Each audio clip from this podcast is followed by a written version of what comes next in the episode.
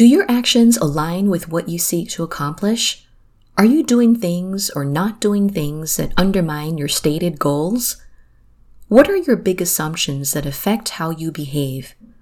Are there hidden intentions that compete with your new habits and initiatives? This is episode 28 How to Stay Accountable and Stop Self Sabotage.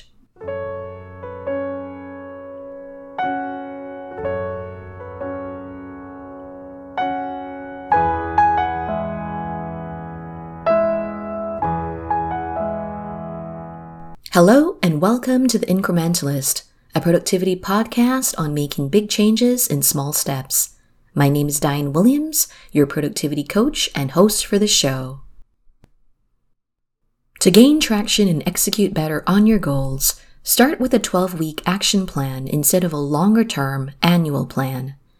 Rather than wait an entire year to track progress and measure results, you do a formal review every 12 weeks and in the 13th week, you make a plan for the next 12 weeks. Listen to episode 27 for more on the 12 week year. You chunk down each 12 week period into a weekly review. Each week, you look back on what you accomplished over the past week and what you need to do over the next seven days. Daily reviews and previews the night before or first thing in the morning help you to focus on your main task each day. In your review, you will consider the wins, the results, the desires, and the changes you want to make. What were your wins? What are you most proud of? What are you thankful for? What did you do exceptionally well? Where have you made consistent and steady progress? What were your biggest achievements and highlights? Second, what were the results of your actions? Did you finish the client project? Did you ship your work? Are you ready for tomorrow's big presentation? Next, what are your desires? What do you plan or hope to achieve? What drives your choices, decisions, fears, and excitement? Are you consistent on some important things, but not on others? What good habits do you want to build? What bad habits do you want to break? Finally, what are the changes you will make? Do you have a specific plan for how you will make these changes? Are you prepared for the obstacles and challenges you will face? Do you have a timeline for when you will execute on each step in your plan? Regardless of wins versus setbacks, doing a weekly review and having a 12 week or 90 day or 3 month action plan help you to stay accountable. No matter what's going on, you can regroup, reset, and get back on track with a compelling vision and effective plan. The tools you use don't matter as much as your habits and mindset. There are many project management apps like Notion, Todoist, and Trello, but a low-tech analog planner, journal, or notebook works just fine too. I prefer analog planning, but it does have drawbacks. Stick with what works for you, whether it's analog, digital, or combination of the two. In the 12 week yearbook, authors Brian Moran and Michael Lennington lay out the main ingredients of a weekly routine. Score the week, plan the week, and participate in weekly accountable meetings. WAM! Keep score of your weekly execution, your behaviors, and your actions. Focus less on the results and outcomes or measurable goals you want to achieve. This week, how many sales calls did you make? How many referrals did you request from existing clients or past clients? What is the impact of your actions? Are they moving you forward? And to what degree? Is what you're doing effective? What is the percent of actions you accomplish? If you worked on the big proposal three out of five days, that's a 60% score. Scorekeeping begins in week two of 12 you divide your 12 week goal into 12 weekly targets, whether linear or exponential. Linear growth involves a constant rate of change, while exponential growth occurs on an accelerated basis with passing time. Measure your lead and lag indicators. Lead indicators are key actions and tactics that produce results. They are activities you set for each goal. Lag indicators are end results you want to achieve. It's better to focus on lead indicators. For example, did you read for 30 minutes each day, write for one hour in the morning, exercise three times in the afternoon this week? You have less control over lag indicators, like did you read one new book this week, publish an article every month, or lose the extra pounds. Good execution leads to good results. Scorekeeping measures your success and pinpoints areas of improvement. What was effective? What didn't work? Scoring builds self esteem and confidence because it tracks progress and the results of your actions. You get to make necessary changes sooner than later. You gain more control of your actions to shape the results. Don't abandon your plan when you don't score well. Instead, look at the execution of key actions. Review the number of sales calls you made instead of whether you hit the sales goals. If you complete 80 to 85% of key actions and tactics each week, you're more likely to meet the 12 week goal. If you're under 60 to 65%, it's time to sound the alarm, get help, and make adjustments. Commit to improve in smaller steps. If you're at 45% now, aim to move up to 50%, not 80% next week. Use scores keeping as a catalyst for change. Avoid ditching the plan or the scorecard when the going gets tough. Instead of bailing out, make use of the productive tension. Plan your week to manage the process. What are the key tactics this week based on the 12 week plan. Take 15 minutes on a Sunday evening, Friday evening, or Monday morning to make your weekly plan. I prefer Sunday evenings to get primed for the start of the week and to love Mondays. It's good to know my exact priorities before the phone calls, emails, and external obligations draw my attention. I'm winding down and heading into weekend mode on Friday evenings and planning on Monday morning makes it just another manic Monday. Whichever day works for you, make a weekly plan and decide what actions you will take and when you will execute them in the week. Choose the essential few to execute with your action plan. Think about your vision every morning.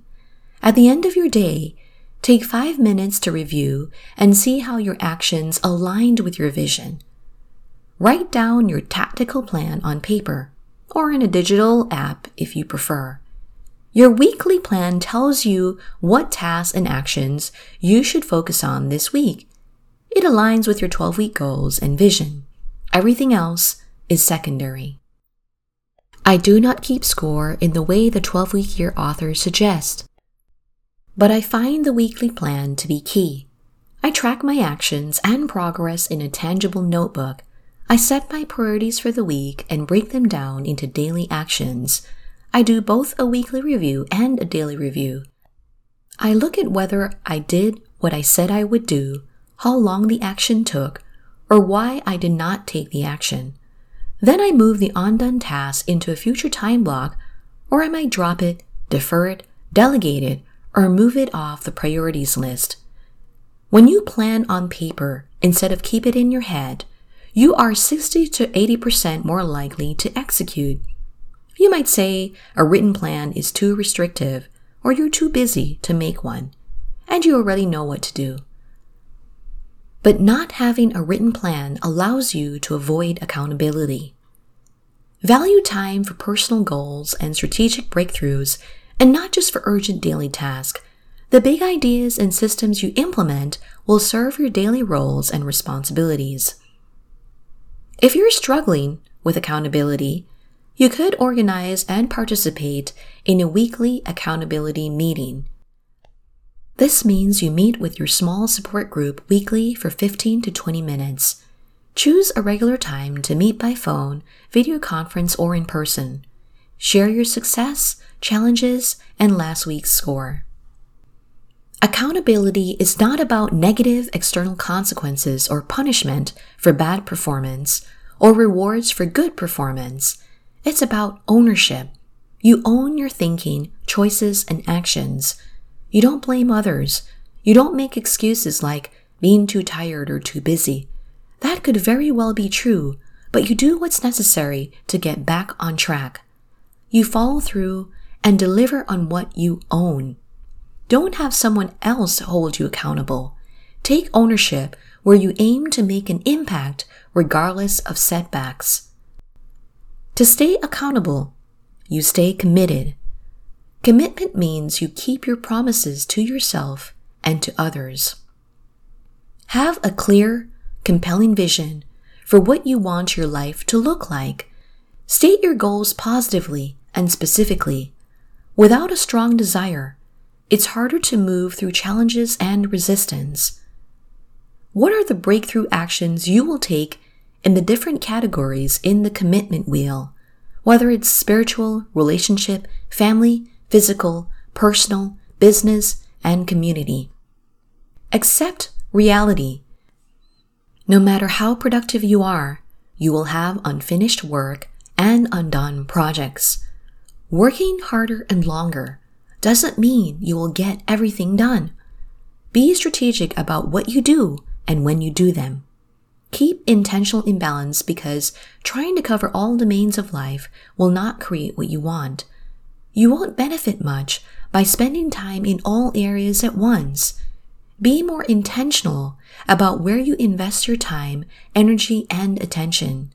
Consider the seasons of life your circumstances, and your own definition of success. Make sure your work and business align with your personal core values. Your emotional connection to your vision makes it easier for you to move through discomfort, fear, and uncertainty. Define clear key actions to reach big goals. What will make the greatest impact? If you're fatigued and want to increase your energy, you could implement better sleep habits, do yoga daily, take morning walks, and switch from junk food to whole foods. These are catalysts for good habits. Count the cost. What is the commitment or opportunity cost? What will you give up? What are the obstacles? When making a commitment, you have stated intentions and hidden intentions. They can conflict with each other. Let's say you intend to ask for referral each time you complete a consultation or sign on a new client or win a client's case. You don't do it because you feel uncomfortable or awkward. You think you might seem needy or pushy. If you want to go biking in the morning, are you willing to wake up earlier and give up the long walks? If you want to eat healthier, are you willing to cut down on the tasty, sugary foods? If you want to delegate more, are you willing to give up on some perfectionist standards and sense of importance?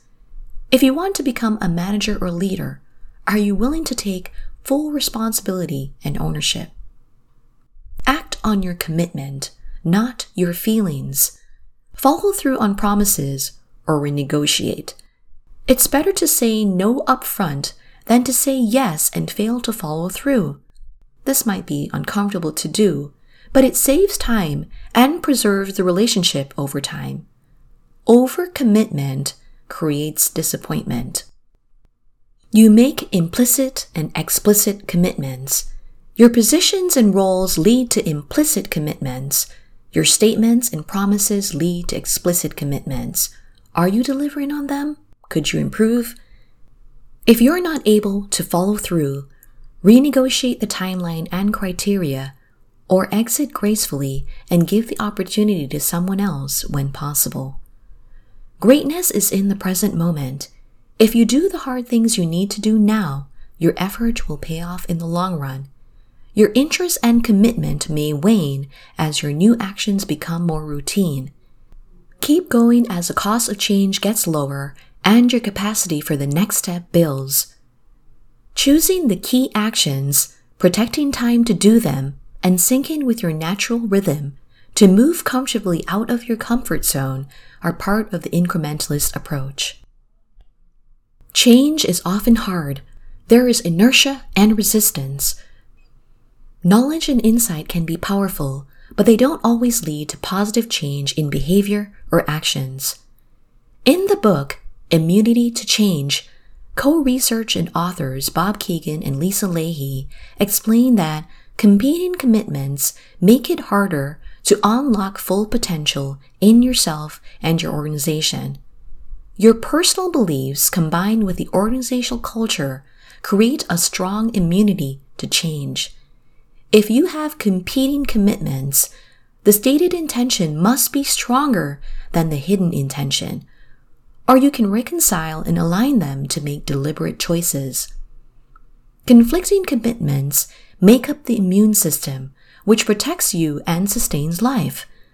But you could also become immune and resistant to things that would make you stronger and your life better. This is the immunity to change. Even if your stated commitment is real and sincere, you still have to take the bigger picture into account. This includes uncovering hidden commitments. Let's say your improvement goal is to become a more confident speaker who will speak up when she disagrees with the group. But you do not speak up. You second guess yourself and you beat yourself up for not voicing your opinion. If you find this to be self sabotaging behavior, why do you do this? Maybe you feel fear, anxiety, discomfort, and worry. You're afraid you might sound stupid, or the group might judge you negatively, or you might become an outcast. You want to keep the peace. You want to maintain group harmony.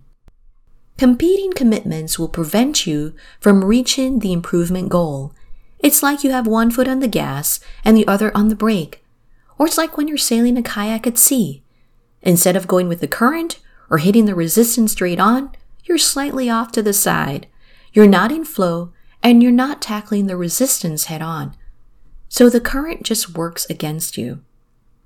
Competing commitments are for self protection and self preservation, but they undermine your ability to accomplish other goals and to implement necessary change. They're not trivial.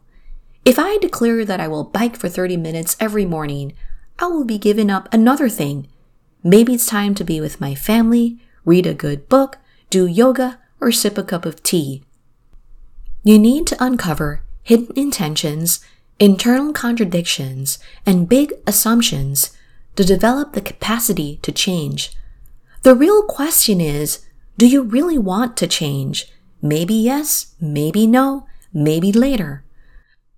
But if there's something you really want to accomplish now, start with a compelling vision and a clear 12 week action plan. They will help you do the vital few, even if you don't feel like taking action or lack the motivation. It's not lack of intellect, ideas, information, talent, hard work, or network that stops you from reaching your goals. Knowledge is useless unless you use it to take action. You have more ideas than you can implement and more knowledge than you can apply. Lack of execution is what prevents you from doing better or doing your best. You can improve execution consistently and incrementally without overwork and overwhelm. Fear, doubt, worry, and other types of discomfort are natural. Taking small steps in a 12 week year is more effective than making big leaps in a 12 month year. If you enjoyed this episode, please share it with friends, relatives, colleagues, and networks who would appreciate it as well. And to help grow the show, subscribe, and post a five star rating and review on Apple Podcasts or your favorite app. You can find me at dianewilliams.com to ask about productivity coaching or to suggest a topic idea for the show. Thank you for tuning in and join me again next time on the Incrementalist Podcast.